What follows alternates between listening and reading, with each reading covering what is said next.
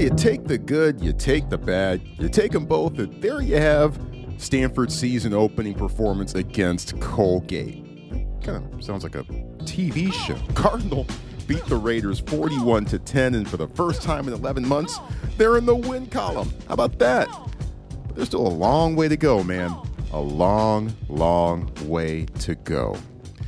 We're here on another episode of the TreeCast with Troy Clardy on the Bleav Network and presented by Bet Online on Monday, September 5th, 2022. Great to have you with us. I'm indeed Troy Clardy. Thank you so much for being here with us. And we are breaking down Stanford's win over Colgate to begin the 2022 season as only we can. And we'll have help from Stanford head coach David Shaw, running back EJ Smith, and Cardinal safety Kendall Williamson as well. So stick around for the thoughts from those guys and me, Troy Clardy, Pac 12 Network play by play announcer in my 30th year of following Stanford football, in my first year of college football play by play with Compass uh, Media Networks on the national radio side. Really looking forward to that uh, as uh, diving into that slate later on in the season. Uh, you know how we do on the TreeCast. We cover Stanford athletics better than anybody in the audio and podcast space. We own Stanford Athletics in the audio and podcast space, and we've been the go to uh, podcast for Stanford fans since 2015 and pretty darn proud of it. So if you want to be a part of it, we're just getting started for the football season. We'll normally come at you twice a week. Subscribe to the show. That way, you know, you you don't have to worry about anything. Every time every every time every show is posted, it's right there in your inbox and ready to go rate and review the show. Spread the word about the show. I always appreciate uh, uh, feedback as well. Uh, hit me up via Twitter, hashtag TreeCast. Hashtag TreeCast is the way to go there. And of course, you can also follow me on Twitter as well at Troy Clardy. The last name is spelled C L A R D Y.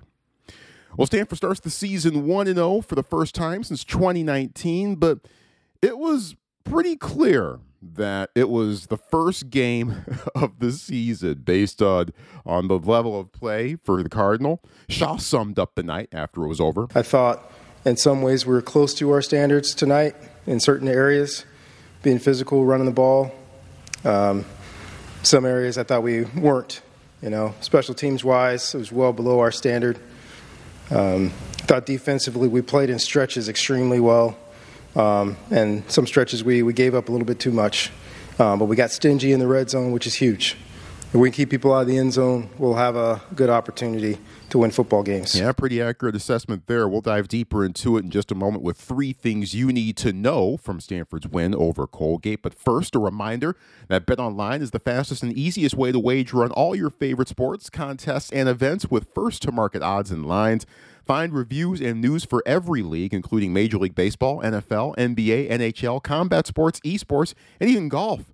BetOnline continues to be the top online resource for all your sports information from live in-game betting, props, and futures. So head to BetOnline today or use your mobile device to join today and make your first sports bet.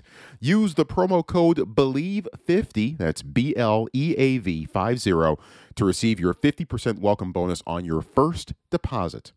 Bet online, where the game starts. Let's start the show with three things you need to know from Stanford's 41 10 win over Colgate. And As it makes sense to do this, we begin with number one.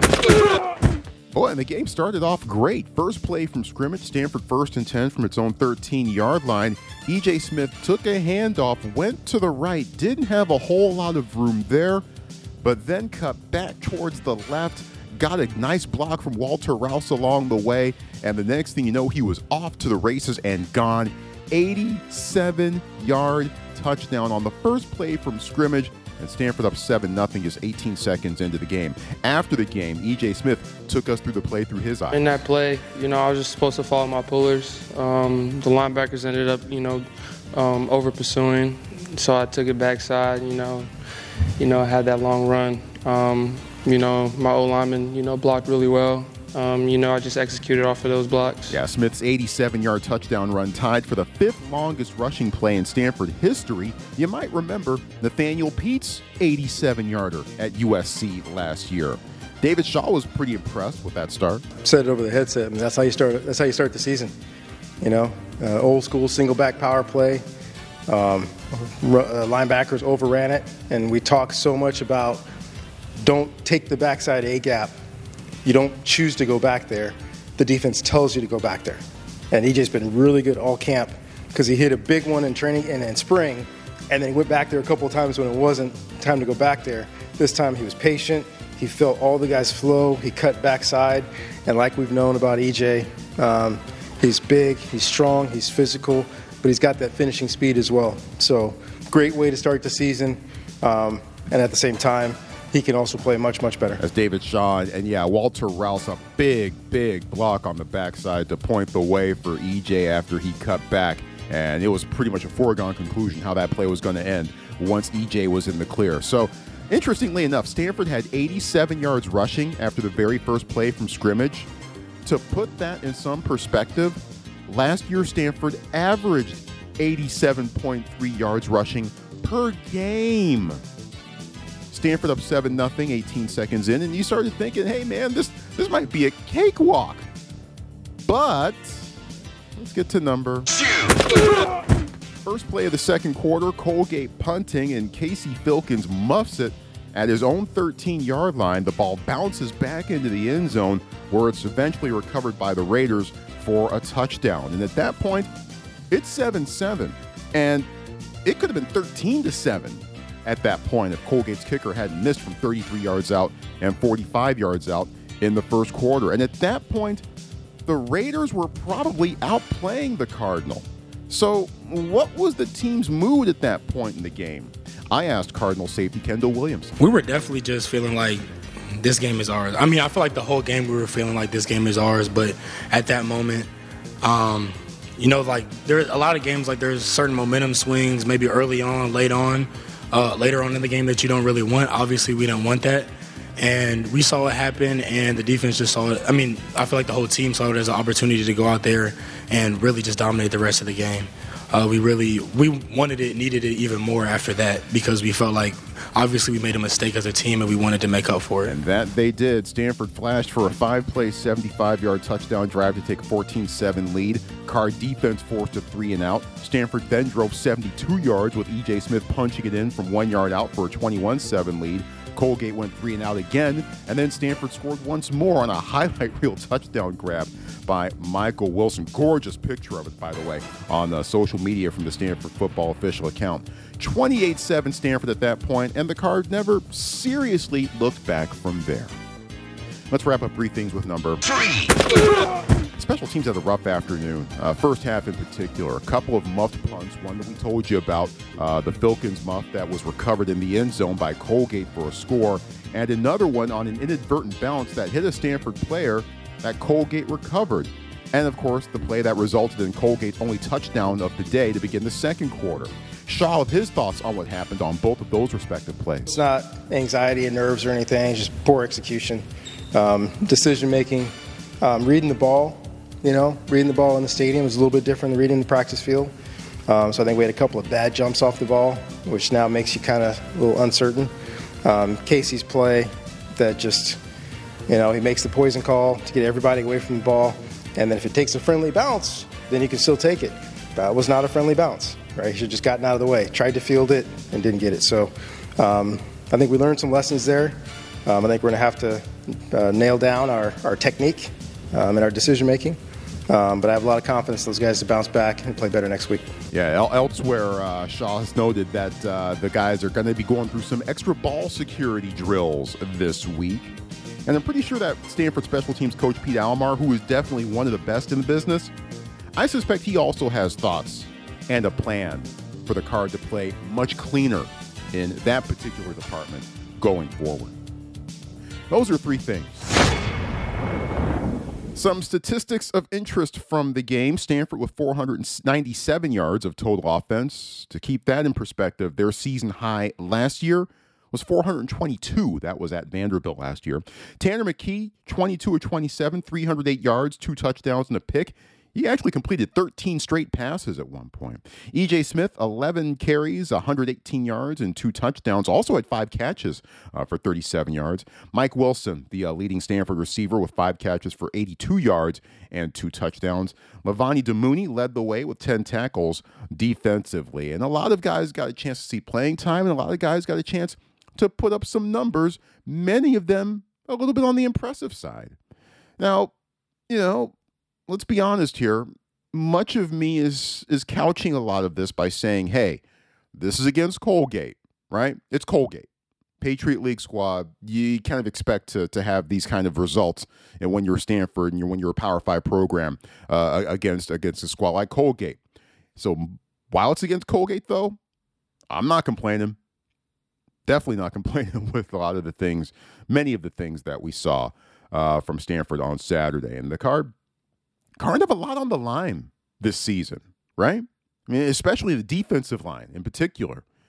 Interior defensive lineman, as we talked about on the Thursday preview edition uh, of the Colgate game. Uh, inter- Stanford's interior defensive lineman coming into this game had combined for 13 total games of experience and one start entering the season. It's not a whole lot of action there. Tobin Phillips and Anthony Franklin started, but we also saw plenty of Jaxson Moi and Zach Buckey, too. And we saw some interesting things from a couple of those guys in particular. I'll tell you who they are in just a moment. But first, Kendall Williamson from his safety spot. He had a pick, by the way, in the game on Saturday. Williamson had a pretty good view of things, how the guys up front were operating, and he told us what he saw from that crew. I feel like they were doing good. I feel like they were doing good. Um, I was really excited. I remember uh, Buckey, Zach Buckey, got this uh, this QB hurry. I think he was all he was all in the quarterback's face. I think it was the one where he almost threw the pick to uh, Levani. I was just I was just excited. Like I, I, I love seeing that out of those guys. Um, and I know some of them don't have as much of ex- experience, so I feel like this was a good game to kind of get out there, uh, get your legs moving, kind of feel that the speed and the pace of the game.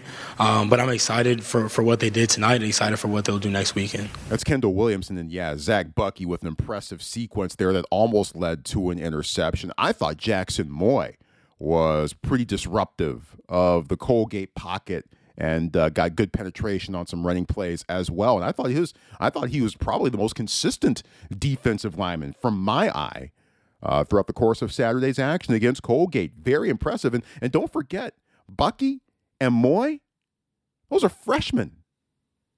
Freshmen, youngsters making an impact in their first game. The edge guys, I thought, did well, especially Stephen Herron, who had a big sack. I think he's going to be counted on a lot to make those kind of plays um, this year. And we've seen him have the ability to make those plays off the edge throughout his career. Uh, think back to uh, against UCLA down at the Rose Bowl in 2020 and that, that wild, wild game. And I thought Aeneas DiCosmo popped a bit as well. That was nice to see. David Bailey, a lot of hype uh, surrounding him coming in. The coaches just can't stop raving about him, and certainly uh, David Shaw is, is, is leading those cheers. Didn't see a lot from him necessarily, but just because he was quiet to my eyes doesn't necessarily mean that he had a bad game. So Bailey maybe didn't quite flash as much as as as maybe I was looking for, particularly, but you know, I, I, certainly didn't come away with it going, "Wow, where, where, where is he?" You know, it wasn't anything anything quite like that. But uh, Bailey certainly in his first game uh, will be counted on very heavily going forward for the Cardinal. Now, there there were times when the Stanford front, and I'll throw the linebackers in here as well. There were times when Stanford bent a bit. Colgate ran for 68 yards in the first half they churned out 86 yards rushing in the third quarter alone. After the game, I asked David Shaw for his thoughts on the night for Stanford in the run defense department. It's tough when they involve the quarterback so many times, right? As a runner, you have to account for the guy he's faking to, but then account for the quarterback also. Uh, particular, big physical kid um, that's rushed for a lot of yards in his career. Like his last last couple games last year, like 150, 170 yards rushing. Big physical kid, and you saw him drag a couple of our guys for some extra yardage. Um, so I thought it was good that we missed a couple of tackles. Not that many, but we missed a couple. Um, so we're always going to stress that. But I thought we ran to the ball. I thought our guys came up and were physical. Um, so I, I, thought it was a good start. Not perfect yet, but a good a good start for us. That's David Shaw, uh, and, and, yeah, in, in that third quarter, despite a productive ground game for the Raiders, they only kicked a field goal in that quarter. Turned out to be their only offensive points of the day. And that's kind of the story of the day for the Stanford defense. You know, Stanford, you know, bent at times, but stiffened when it absolutely needed to most. And in a lot of way, in a lot of cases, a lot of times, they didn't allow Colgate to get going at all. Raiders went three and out eight times on Saturday. Colgate converted its first two third downs, then went 0 for its next six. Now, again, it's against Colgate, but I'm not complaining. I'd certainly take that over the alternative. So Stanford overall defensively with some work to do in some areas. Uh, that's it's certainly not that that effort and that level of play is certainly going to need to improve, maybe drastically, immediately, starting from here on out. But a good start, I thought overall defensively. Secondary didn't have a whole lot of work necessarily. Colgate's offense predicated more on running the ball, and they really didn't give up anything um, you know, Michael Brescia, the, the, Raiders quarterback, completed his first five passes, but then finished 4 14 after that and didn't really have a whole lot of options deep downfield. So the secondary, a bit tough to judge, maybe in some respects, their day, but they, they held up their end of the deal. No big plays through the air. So you certainly can't can't find fault with that offensive standouts. Uh, we mentioned Tanner McKee and, and his day, throwing for 300 plus yards, two touchdowns, a pick that he'd like to have back as he overthrew Ben Yurosek down the seam. Um, that came in the third quarter. But overall, pretty decent. First half, 19 to 21, 234 yards. And those two incompletions that he threw, one was a drop that we'll get into later, and the other one was an overthrow under pressure outside of that, McKee was on point. And he was throwing it downfield as well, not just this horizontal passing game that that inflates so many completion percentages these days. No, he was he was getting the ball, throwing intermediate routes, and, and hitting guys in stride and looking good for the most part. So McKee off to a good start. Walter Rouse, I thought, had a good game, not just the block that he made on EJ Smith's 87 yard touchdown run, but but paved the way on a few other critical runs as well. It was really nice to see Rouse leading the way for the offensive line. In fact, Rouse was actually nominated was actually a Stanford nominee for Pac-12 Offensive Lineman of the Year. Not sure who won that award as I'm saying this on, on Monday morning, but but good for Walter. And, and, and, hopefully it portends for, for big things to come for him and the line. Branson Bragg, the Stanford right guard, was injured during the week. It was announced on Friday that he would not start. He did not. And Levi Rogers started at right guard and rotated with Barrett Miller. Bragg is questionable as well for USC, by the way. We expect to get an update from David Shaw during his weekly press conference on Tuesday. Michael Wilson's first target was a third down drop early in the first quarter. We mentioned that uh, that one of uh, Tanner McKee's two incompletions in the first half was a drop. Well, there it was. Michael Wilson had it over open over the middle, would have moved the chains, but nope, dropped it. But after that, he caught every ball thrown his way, including that reaching sky grab for that touchdown late in the second quarter. Impressive stuff. We even got a chance to see uh, Mudia Reuben, the freshman, the true freshman, caught a touchdown pass in the fourth quarter from Ari Patu. So we saw some things from the offense that were quite nice. I would have kind of liked to have seen maybe a bit more production on the ground, but I'll certainly take what we saw. And a couple of reserves impressed me particularly. And they were both running backs. Much has been made of the state of Stanford's running back room this year, which seemed overstocked at the start of last year. Then Austin Jones transfers to USC. Nathaniel Peat transfers to Missouri. And, and suddenly the cupboard seems seems kind of bare. A.J. Smith, Casey Filkins, and then, mm, oh, uh, well, in the second half, we saw some performances from Caleb Robinson and Brendan Barrow. David Shaw had mentioned Barrow in particular during some conversations I'd had with him um, during the preseason when I asked him about uh, how the rest of the running back room was shaping up. And we saw him and Caleb Robinson as well. And and I was impressed with both of those guys. They each got a few carries in the in the fourth quarter in particular. And Stanford started to empty out its bench throughout much of the second half. And I thought both of those guys showed great change of direction, explosiveness through the hole, and the, the ability to, to, to plant a foot, cut, and go. North and south, not just, just jitterbug east and west, but to plant your foot and then boom, pop right through. Impressed I was by Robinson and Barrow. Don't know why I just went to Yoda mode there, but you know, you know what I'm saying.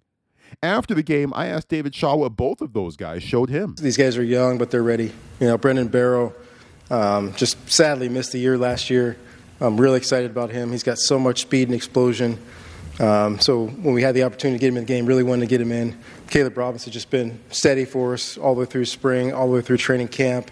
Um, so we, we trust those guys to go out there and, and, run the offense. So had the opportunity to get him in, was excited to get him in, and been talking about it, um, you know, all training camp for us, which is, you know, we had a couple of couple of transfers, uh, but I love our running back room. I think our running back room is uh, is special and deep. Special and deep running back room, eh? Okay, all right. Well, it's going to need to be. it's definitely going to need to be uh, going forward with the tests getting much, much, much tougher from here. Now, I, and I was, you know, given what I saw from those guys, Robinson and Barrow, I was a little bit more comforted by what's behind EJ Smith and Casey Filkins because it, it, can't just be those two guys carrying the load. That's just not how football works in this day and age. It's just not. You can't just, you know, it's not like Brad Muster back in the day, right? You just give him the rock 30, 35 times a game, every game, be able to, you know, the, the, days of Tommy Vardell are over. That is long in the past. Doesn't work that way anymore. You need at least three running backs in this day and age in college football to have a rushing game that that largely can do what it needs to do just because of just how rough the game is now. But I was a little bit more comforted by what I saw and how those guys performed. Now, again, it was against Colgate.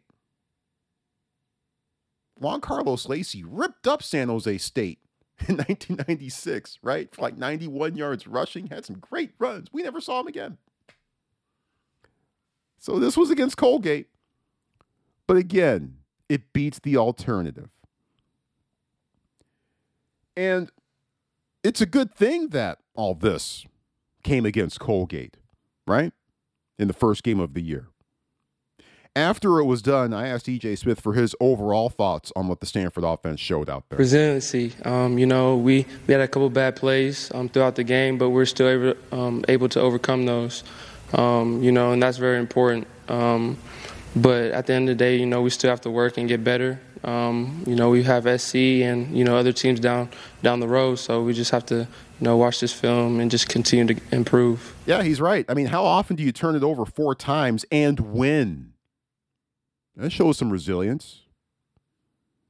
And it also, you know, helps whom you're facing on the other side. I mean, you can do that when you're opening up against Colgate.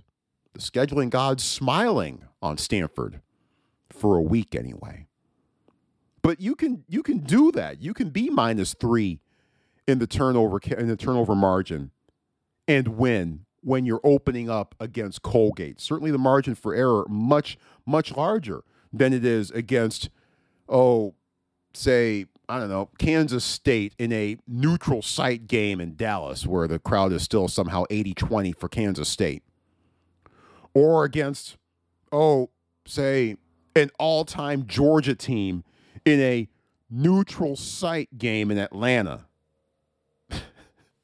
the, the, the next time an SEC team plays a neutral site game outside of Atlanta or New Orleans or even Dallas, that'll be the first. Can, can we get the SEC to play a neutral site game in SoFi or something? That's not a neutral site game at all. Come on. Who they, who they think they're fooling? So the margin for error wider for Stanford this go around. But even though Stanford made mistakes and had stretches where it did not play cleanly, it rebounded from them. EJ Smith fumbled. Still had a big day. Mike Wilson dropped the chain mover. Still had a big day. The defense had some moments when it, it seemed like it might be holding on a little bit. The defense still only allowed three points. David Shaw wasn't thrilled by the mistakes, but he was pleased to see how the team responded after making. Proud of, of how we bounced back from some critical errors. Um, EJ fumbled, came back and played a great game. Uh, Casey Filkins uh, messed one up, came back and played a great game. We missed a couple other things. Guys came back. Stephen Herron missed a sack, came back and got a big one at the end. Um, so, you know, we didn't play perfectly, but I love the fight. I love the fact that we came back and we fought back after making some some errors early on. And you know what? For a season opener, it's about how things should have gone. And fortunately did. Right? It's Colgate. It is Colgate. You have to couch a lot of what we're saying here and a lot of the very good performances by saying, yep, it came against Colgate. But again, it beats the alternative. Can, can you imagine, for example, how Iowa fans were feeling filing out of Kinnick Stadium on Saturday? I mean, yeah, they got the win, but it was only seven to three, and their offense didn't score a touchdown at all.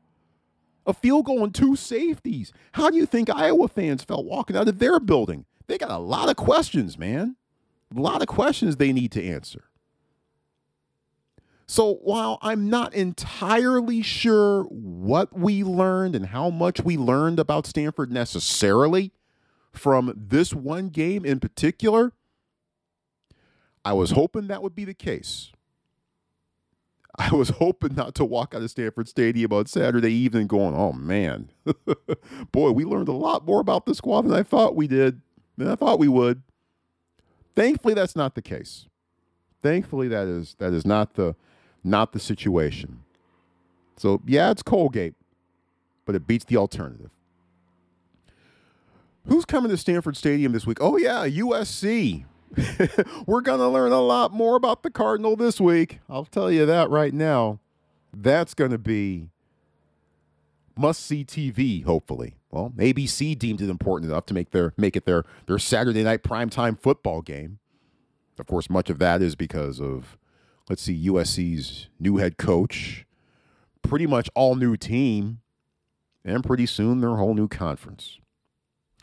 Shaw was asked to look ahead a little bit to some of the subplots for that game on Saturday and how they could affect his guy. Bigger thing for us is trying to find a way to get to 2 0.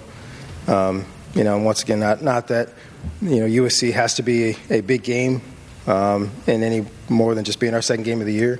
That's what it'll be billed as. That's what it'll be hyped as. Um, but for our guys, we're going to keep our focus on what we need to do to be a better team next week than we were this week. We're going to have to play at a higher level. We're going to have to cut out some of our miscues, especially on the special team side.